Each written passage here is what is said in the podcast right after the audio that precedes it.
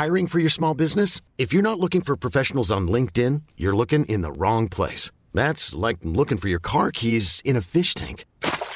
LinkedIn helps you hire professionals you can't find anywhere else, even those who aren't actively searching for a new job but might be open to the perfect role. In a given month, over 70% of LinkedIn users don't even visit other leading job sites. So start looking in the right place. With LinkedIn, you can hire professionals like a professional. Post your free job on linkedin.com slash achieve today. Ryan Reynolds here from Mint Mobile. With the price of just about everything going up during inflation, we thought we'd bring our prices down. So to help us, we brought in a reverse auctioneer, which is apparently a thing. Mint Mobile unlimited premium wireless. Ready to get 30, 30, bit to get 30, bit to get 20, 20, 20, bit to get 20, 20, bit to get 15, 15, 15, 15 just 15 bucks a month. So, Give it a try at mintmobile.com slash switch. $45 upfront for three months plus taxes and fees. Promo rate for new customers for limited time. Unlimited more than 40 gigabytes per month. Slows. Full terms at mintmobile.com. Welcome to the Mr. Beacon podcast. Thanks so much for listening in to us. Today's show is about food waste. I have Katherine Sizov, who's the CEO of Strella, who are a biotech company that are engaged in some fascinating work that instruments the supply chain to cut the massive problem of food waste. And therein, there's an opportunity to help save the planet, uh, increase profits, and for all of us who consume food to give us better food. I recommend you this interview because A, Katherine is super smart and just, just very inspiring person to hear talk uh, as an entrepreneur. She's working on a really important problem, she and her team. Uh, I think this is a really interesting case study for entrepreneurs because there's some really central technology, but you can see some of the challenges that await any of us that look to commercialize technology in terms of um, the ecosystem, the supply chain, the integrations that need to get done. And um, her firm has done an amazing job. They've got some really cool investors. Um, and for that reason, uh, I encourage, encourage you to listen to this conversation with Katherine. The Mr. Beacon podcast is sponsored by Wiliot, intelligence for everyday things, powered by IoT Pixels. Well, Katherine, welcome to the Mr. Beacon podcast. Thank you so much for having me. I am really looking forward to our chat. You've been doing some super interesting work on food and uh, reducing food waste um, with your company, Strella. And first of all, congratulations on coming up with a great company name. I Googled it and found the the the, the, um, the company straight away. There were no collisions. It's novel, but I feel like I've been hearing the name of your company all my life. Where did you come up with? How did you come up with Strella? Yeah, Strella is actually a Russian word, um, or derived from Russian word strela. Um, so if you look at a lot of the technological Russian innovations, they kind of have a similar nomenclature. Uh, so, like for example, the first dog that made it back from space in one piece was Strelka, um, and so I think there's a lot of really good luck associated with, uh, uh, in my head, with with Russian words that are kind of of a similar lilt. Um, it means arrow in Russian, so it has a really straightforward connotation in my head. A little bit of that feminine uh, sound in English. Um, and so I think that kind of encapsulates a lot of a lot of the company itself. Um, yeah. Yeah, well, it seems to be as a talisman or a good luck charm. It seems to be working for you, or maybe you're just very talented, driven, and uh, smart in terms of what you're you're you're doing. But you guys are doing really well, and uh, maybe we should get to the point, and I should allow you to share with us a bit about what Strella does. Yeah, so at Strella, what we do is we build technologies that can predict how ripe produce is. So if you know what the actual shelf life of something that's perishable is, then you can do a better job organizing it within the supply chain. Um, the ultimate goal is to reduce food waste and supply the customer, which is us, with a better tasting fruit or vegetable. And how do you figure out whether something's ripe or not? Yeah, we have a lot of, at this point, we're building out a couple of different technologies. Um, so the core of it was a sensor that can basically intercept communications between fruits as they're ripening. So if you ever put an unripe banana next to a ripe one, you'll see that it ripens a lot faster than if it was by itself. And this is because fruits communicate with each other using uh, gases. And what we've done is we've created a sensor that can intercept these communications and uh, basically hear what the fruit is telling us in terms of its maturity. We're also now applying some more fancy stuff like machine learning models and just straight up math to interpret uh, signals coming from fruits and vegetables um, and then basically turn that into an approximation of what their shelf life is. So, where along their maturity they're located. And then using that information, we can kind of triage, if you will, what's going on in the supply chain. So, if you have an apple that's going to go bad sooner than another one, you can kind of prioritize it in the queue of the supply chain to get it to the consumer first. You're just blowing my mind. I, I thought I, we kind of jokingly talk about what if your products could talk, uh, and you're saying they actually fruit is actually talking, and they're not talking to us; they're talking to each other.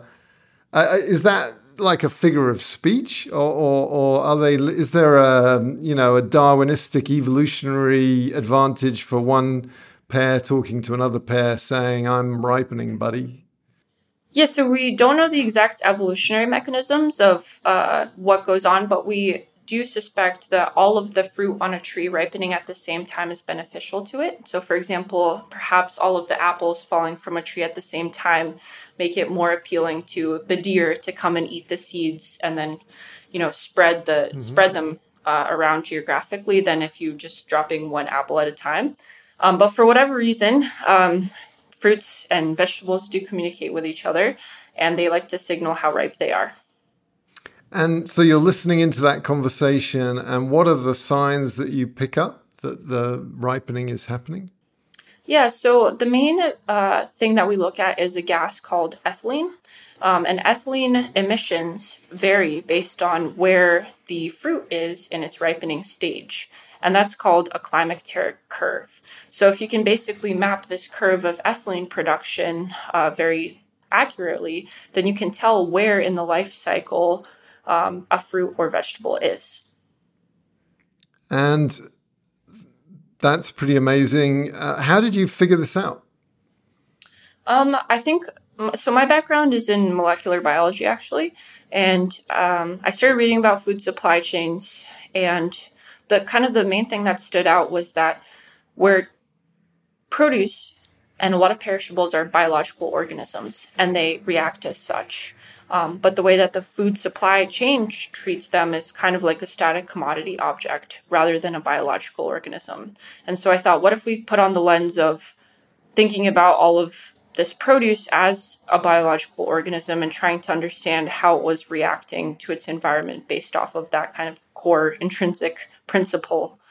Um, and so that's kind of read a lot of papers, did a lot of market research, and then ended up on on this particular solution. And you decided to start a company to um, commercialize some of the solutions that you you started designing. I, am sure as you looked around for funding, you had to answer the question how big is the problem I'm solving? And how, how big is that problem? I would say uh, for so 30% of the food waste is generated by 10 commodities that we're currently targeting. Um, and if we can challenge uh, a lot of the kind of core processes in the three major points of the supply chain, uh, which are the supplier level, the retailer level, and the importer distributor level, then our market in the United States is about $6.8 billion annually. And how much food waste is there generally? The carbon emissions on food waste are greater than that of all US transportation combined. Um, it accounts for 7% of the global freshwater supply, 3% of all US energy, um, so 40% of all food is wasted before it's consumed. There's a lot of really crazy stats or horrible stats, honestly, um, around food waste. Um, another one is if food waste was a country, it'd be the third largest GHG emitter after the United States and China. Uh, so massive problem and it doesn't really benefit anybody. You know, if you think about transportation, you know, there's pros and cons to driving a car somewhere, but food waste mm-hmm. doesn't really help anybody at all. And so that's one of those problems that I think is why I'm really passionate about it um, because ultimately it's kind of a net loss for everybody and it also impacts P&Ls and our customers in a really negative way for profitability. Um, and so if you can marry both sustainability with profitability, I think that's when you can really make a huge impact. It seems amazing. So, first of all, it's like enormously heartening that there's a big problem that seems like it might have some solutions that would be uh, actionable because everyone wins, you know, uh, people, planet, profit. Uh, uh they're all going to benefit if we uh, address this given that, given that you know we're supposed to be this amazing capitalist country, why are we sort of why have we accepted uh, the level of food waste that exists? Do you think?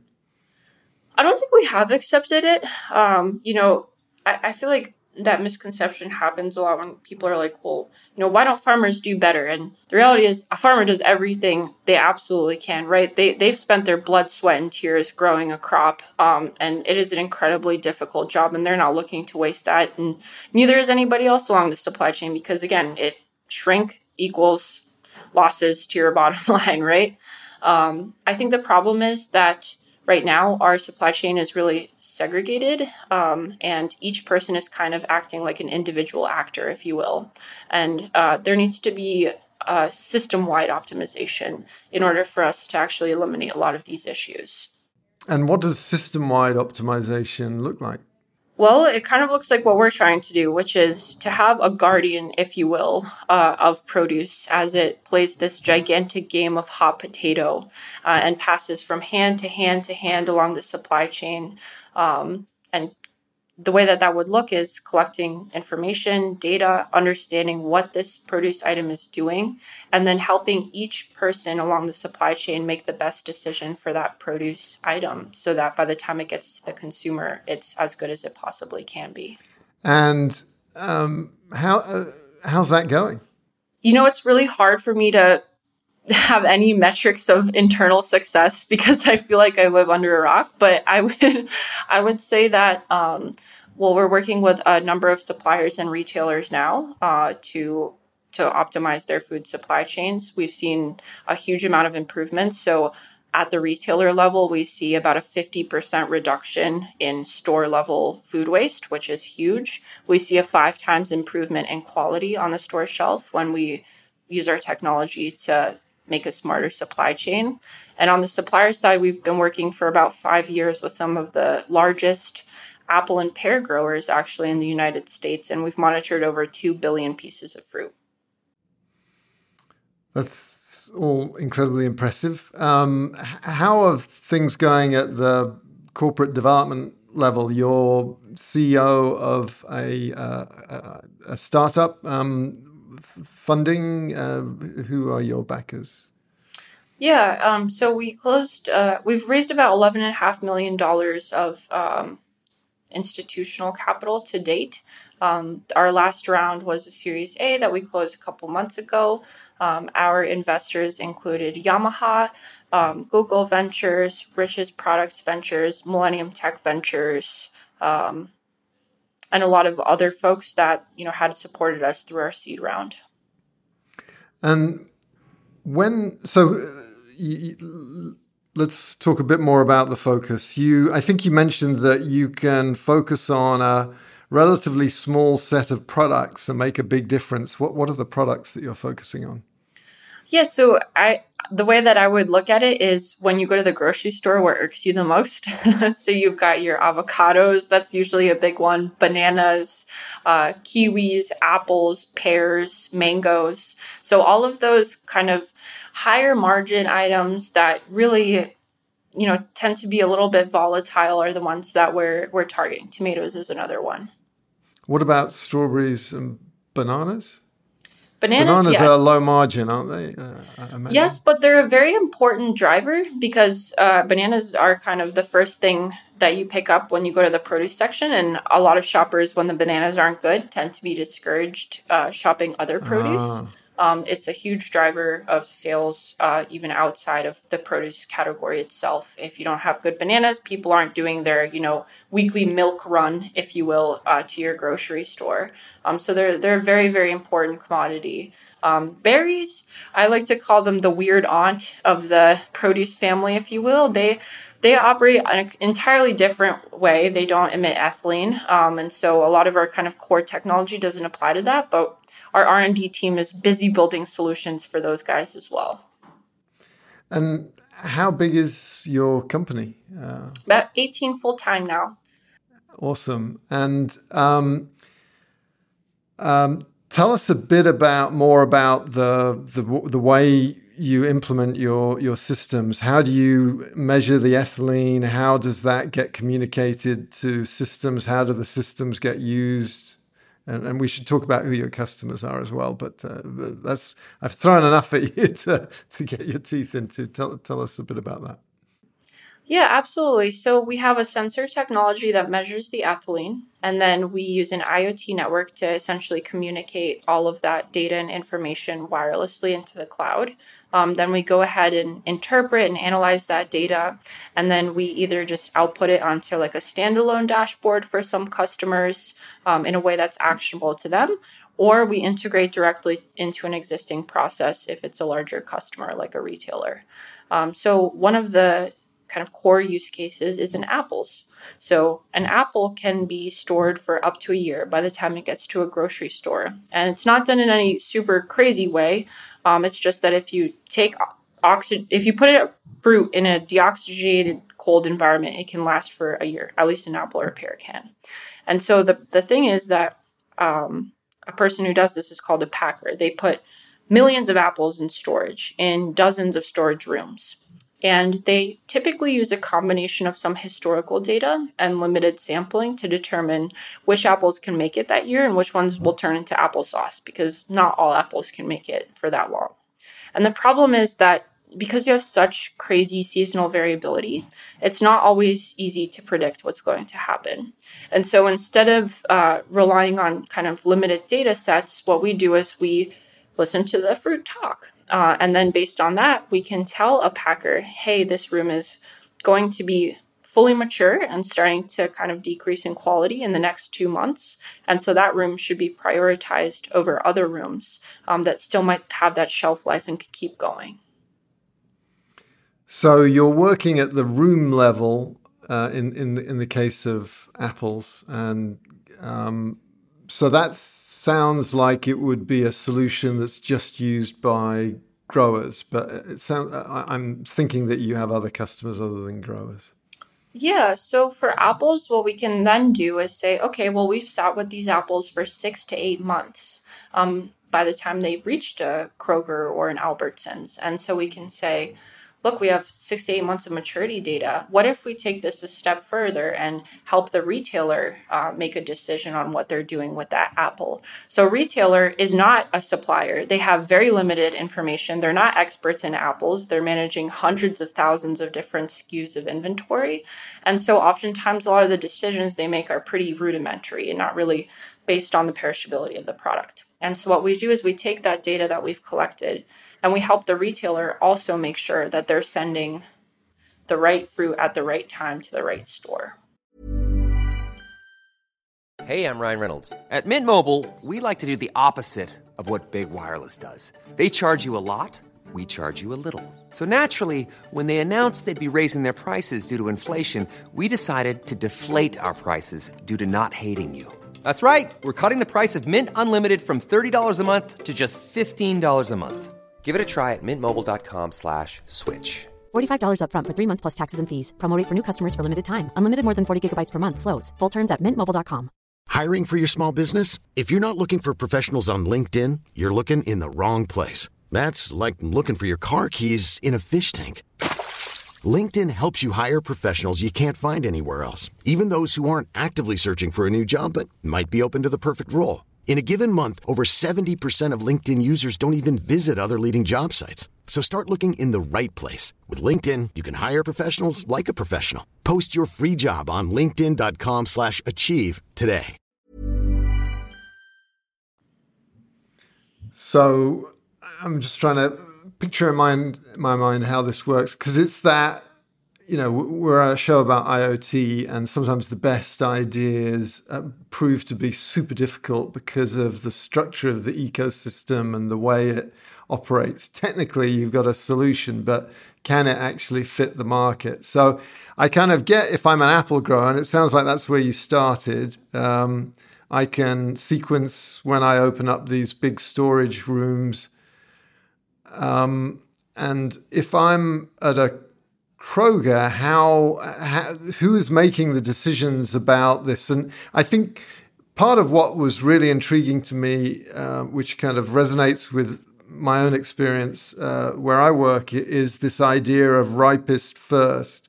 And how do you how do you change a supply chain that's just kind of been at best working with first in, first out. Often it isn't first in, first out. But how do you get the right information in front of the right people? It's not just send a, a report to some person in headquarters, is it? It's, uh... No, so you're totally right. So the way that retailers currently operate is they'll go first in, first out. So the first truck of avocados into their distribution center is the one that gets sent to the grocery store first. Um, what we do instead is when that truck gets accepted into that distribution center, we assign it a dynamic expiration date, if you will. And that way, all of their warehouse management software, everything that they use to basically organize inventory, now orders that produce based on expiration date instead of first in, first out. And that way, you're sending um, the most mature produce to the grocery store shelf first. Depending mm. on what the retailer gives us, we can take it a step further. Um, so, for example, if we knew the routes, if we know logistics routes, we can send fruit with shorter expiration dates uh, to shorter hauls. Um, we're also working on potentially integrating store level data. So, for example, if you have, uh, you know, maybe a lower income neighborhood that is really price sensitive, then you can send uh, certain produce there, um, save money on waste, etc.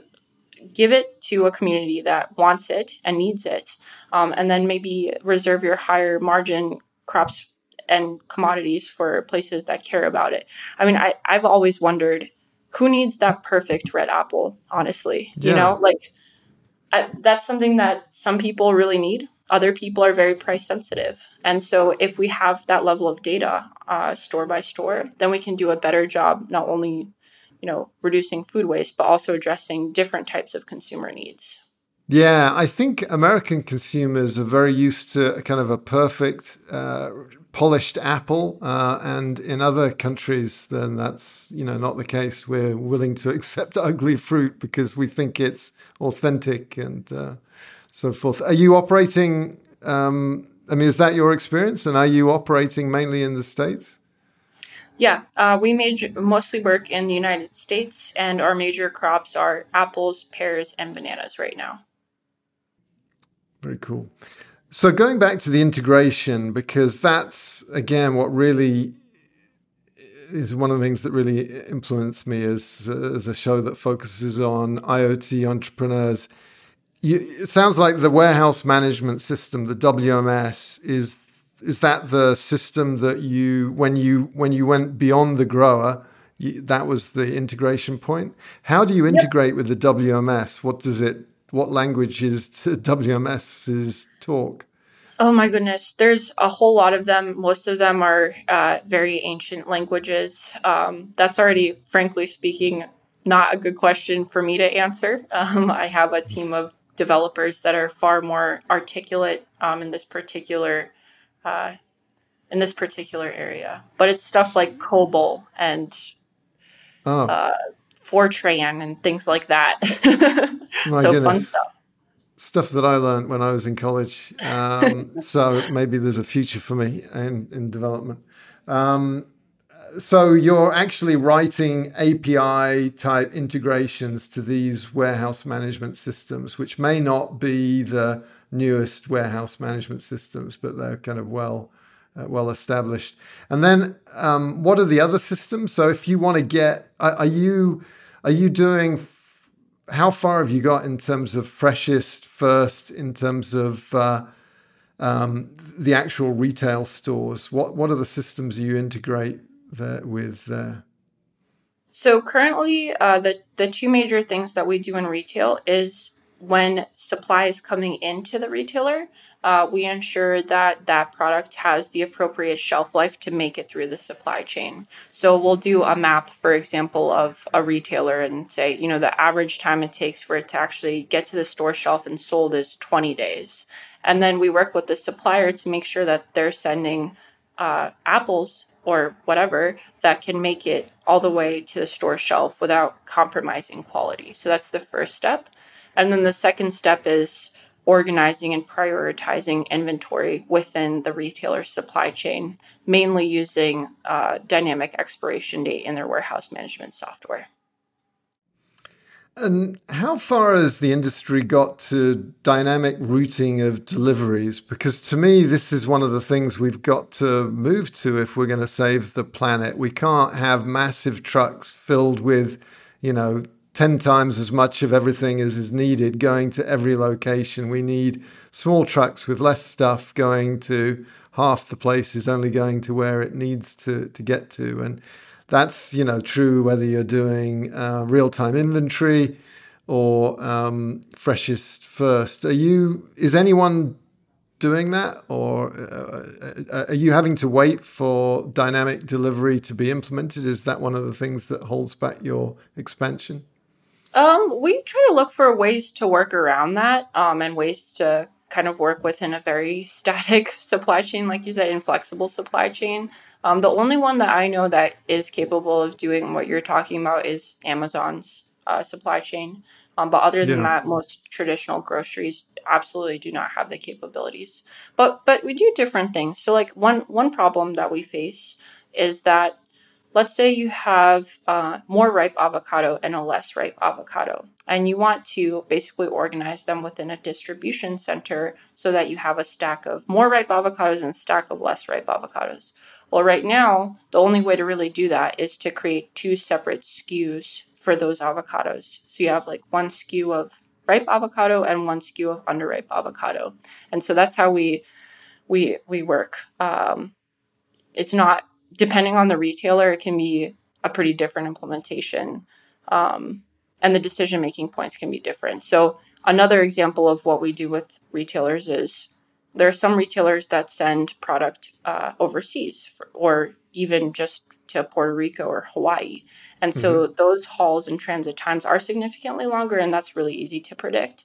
And so what we do is we just make sure that any pallets of produce that are sent to those longer hauls have a longer shelf life. And we know if they're designated for a certain region or location. And so we can make that decision up front. Very cool. Um, what about partners? I when I was reading about you um, a, a, while back, I noticed you were featured on IBM's website. So uh, congratulations on that. Uh, what can you say anything about? I assume you have a partnership with them, or do they just like what you're doing and uh, decided to cover you?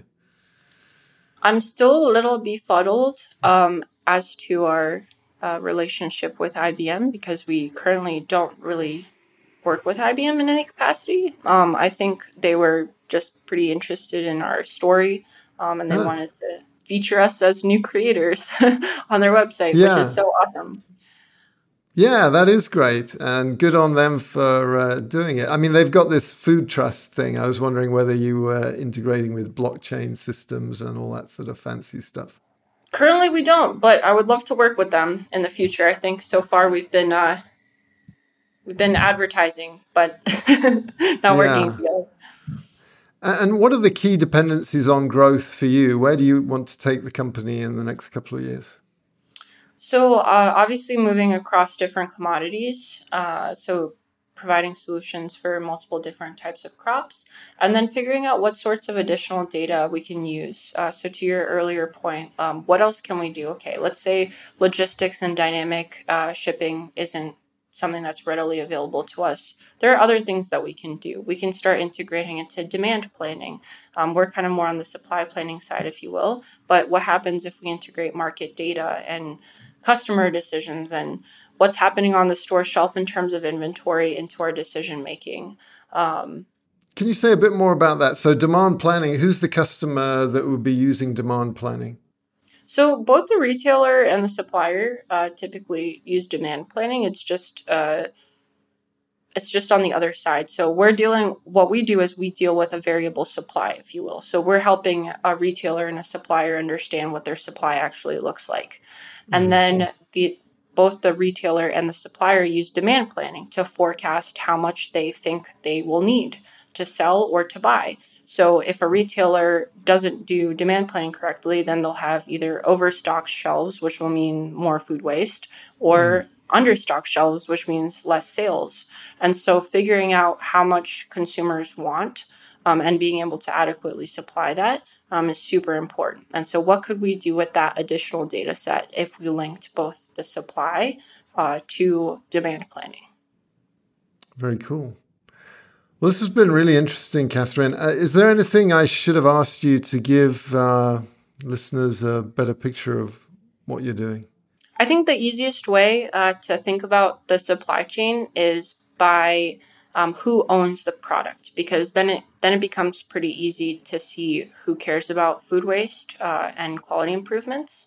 So once it's been handed off from the supplier, it gets to the retailer, and the retailer now owns the fruit. And so if anything happens to it, then they have an impact on their P&L. And so that's how we basically segment the supply chain is who is currently the steward, if you will, of of this produce item and who who's it going to hurt um, if you if you don't end up selling it or or moving it along the chain. I think the last piece is also to the earlier point that food waste is is not something that any individual company or institution can really address by themselves. It does kind of require a little bit of a concerted effort on behalf mm-hmm. of the entire system um, in order to make an improvement, which is oftentimes very challenging when you have, you know, a buyer a buyer supplier relationship or um, a chain that just typically doesn't communicate with one another but it absolutely is is where we need to be going in the future. So it's funny we have this tradition of asking i guess about the the first three uh, their favorite three songs. And um, uh, i try and give people warning but for better or worse, sometimes the message doesn't get through. So I know you've uh, have had, had, had no time to think about this, but um, Katherine, what would you say your three favorite songs are, one at a time? And I like to ask people why, because otherwise it's like doesn't. Really, I'm not doing this because I don't have enough things to listen to. It's a, it's a, it's an exercise to get to know you a little better. Fair enough. Um, um, I would say uh, my one of my favorite songs is While My Guitar Gently Weeps uh, oh. by the Beatles. Um, I think one of the reasons why I like it is that the lyrics are something that I can return to at many different parts of my life, and I feel like they have relevance. Um, I also, if you've ever seen Prince playing that song, it's incredible. Uh, it sent oh. goosebumps uh, down my shivers down my spine when I had first seen it. Um, and I also just love uh, songs that feature like some pretty strong guitar uh, in them. Do you um, play also, any musical instruments yourself? Not really. I don't really have talent for it. I tried piano for a long time, but uh, it's just not, unfortunately, not as not as talented as like my brother or other people. So, oh, but um, but I I do I do enjoy uh, I do enjoy strong guitar uh, mm-hmm. focused mm-hmm. music. Um, another one, kind of in that similar vein, would be Mary Jane's Last Dance, uh, Tom Petty's song, which I know is a classic for a lot of people, but I actually only heard of Tom Petty a couple years ago. Um, mm-hmm. I did not grow up with a lot of American music, actually, oh. um, and I love it. I love that kind of classic rock uh, sound. And what then, sort of uh, what sort of music did you grow up with? Um, I would say a lot of like Pink Floyd, uh, kind of more experimental uh, music, Pro- progressive uh, rock. So, so, uh, so English music or just? Uh...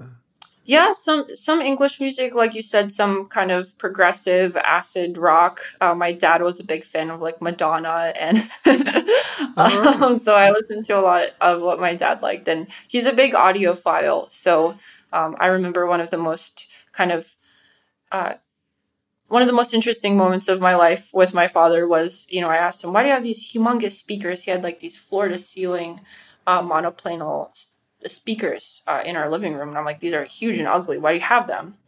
um, and he sat me down in the middle of the in the middle of our living room and played uh, "Time" by Pink Floyd. Oh. And the sound of all of those clocks at the oh, beginning yeah. was so you could hear like every little tiny tick uh, of all these different clocks, um, and it was so unique.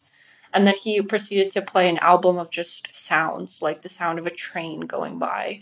Um, and it, it was so transformative. So, um, yeah, big, big thanks to my father for introducing me to, to high quality music. Excellent. Yeah, I'm, I'm, I wouldn't say I'm an audiophile, but I do like dabbling in that space. I've got a, a, tube amp, you know, it's got these valves, so it looks very retro, but uh, and it takes about a minute to actually turn on. But uh, for some reason, it makes me enjoy listening to the music. I'm not sure I could tell the difference, but uh, between that and uh, a conventional uh, amplifier. But anyway, okay. Well, that's super interesting. And number three, what's your third choice? I would just to be a little different. I would put uh, like from the other ones. I would put um, "Right Here, Right Now" by Fatboy Slim. Um, I would say that's the most hype song for me. You know, I can get into a very like I can get into a mood with that song, whether it's working out or if I need to get some stuff done. If I listen to that song, I'm like totally motivated to keep going. I love that that uh, that song, and I love the album that it's off of. And I heard him being uh, interviewed by oh, what's his name? Is the one of the founding members of the Sex Pistols, uh, who, who, now lives in LA, and he was uh, talking to Fatboy Slim, and uh, it was great to actually hear um, about uh, his creative process, which apparently consists of taking a lot of drugs. And he's, I think, you know, success in rock music is either being able to resist taking a lot of drugs or being able to function highly whilst taking a lot of drugs. And in his case, it seems to be the latter. So um, yes, it seems like you can get to enlightenment in a couple of different ways. indeed, indeed. Well, that was wonderful. Thanks very much for for sharing that, Katherine. Yeah, of course. Very good. Well, uh, once again, thanks for talking with us. Uh, super interesting. Uh, congratulations on your success. I hope you uh, uh, continue in that direction. Um, uh, really appreciate it. Thank you so much. Well, I hope you enjoyed that. I certainly did. It was uh, it was awesome, um, and uh, I love it when um, younger people uh, appreciate older people's music, uh, and I, I, also enjoy learning stuff. And there's a lot I learned from that. Uh, if you enjoy learning uh, and you feel like it helps your entrepreneurial skills, your solution design skills, then please do continue to listen to our show, tell your friends about it, and tell the world about it via whatever um, um, podcasting social platforms you use. We really appreciate your listening. Most of all, that's the most important thing. Um, so, um, thank you for that, and we'll see you next time.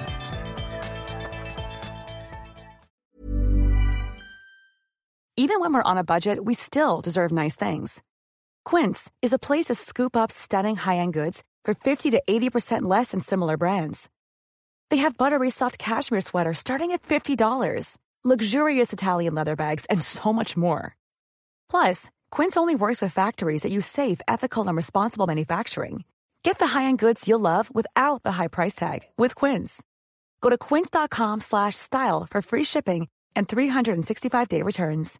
Hi, I'm Daniel, founder of Pretty Litter. Cats and cat owners deserve better than any old fashioned litter. That's why I teamed up with scientists and veterinarians to create Pretty Litter. Its innovative crystal formula has superior odor control and weighs up to 80% less than clay litter. Pretty Litter even monitors health by changing colors to help detect early signs of potential illness. It's the world's smartest kitty litter. Go to prettylitter.com and use code ACAST for 20% off your first order and a free cat toy. Terms and conditions apply. See site for details.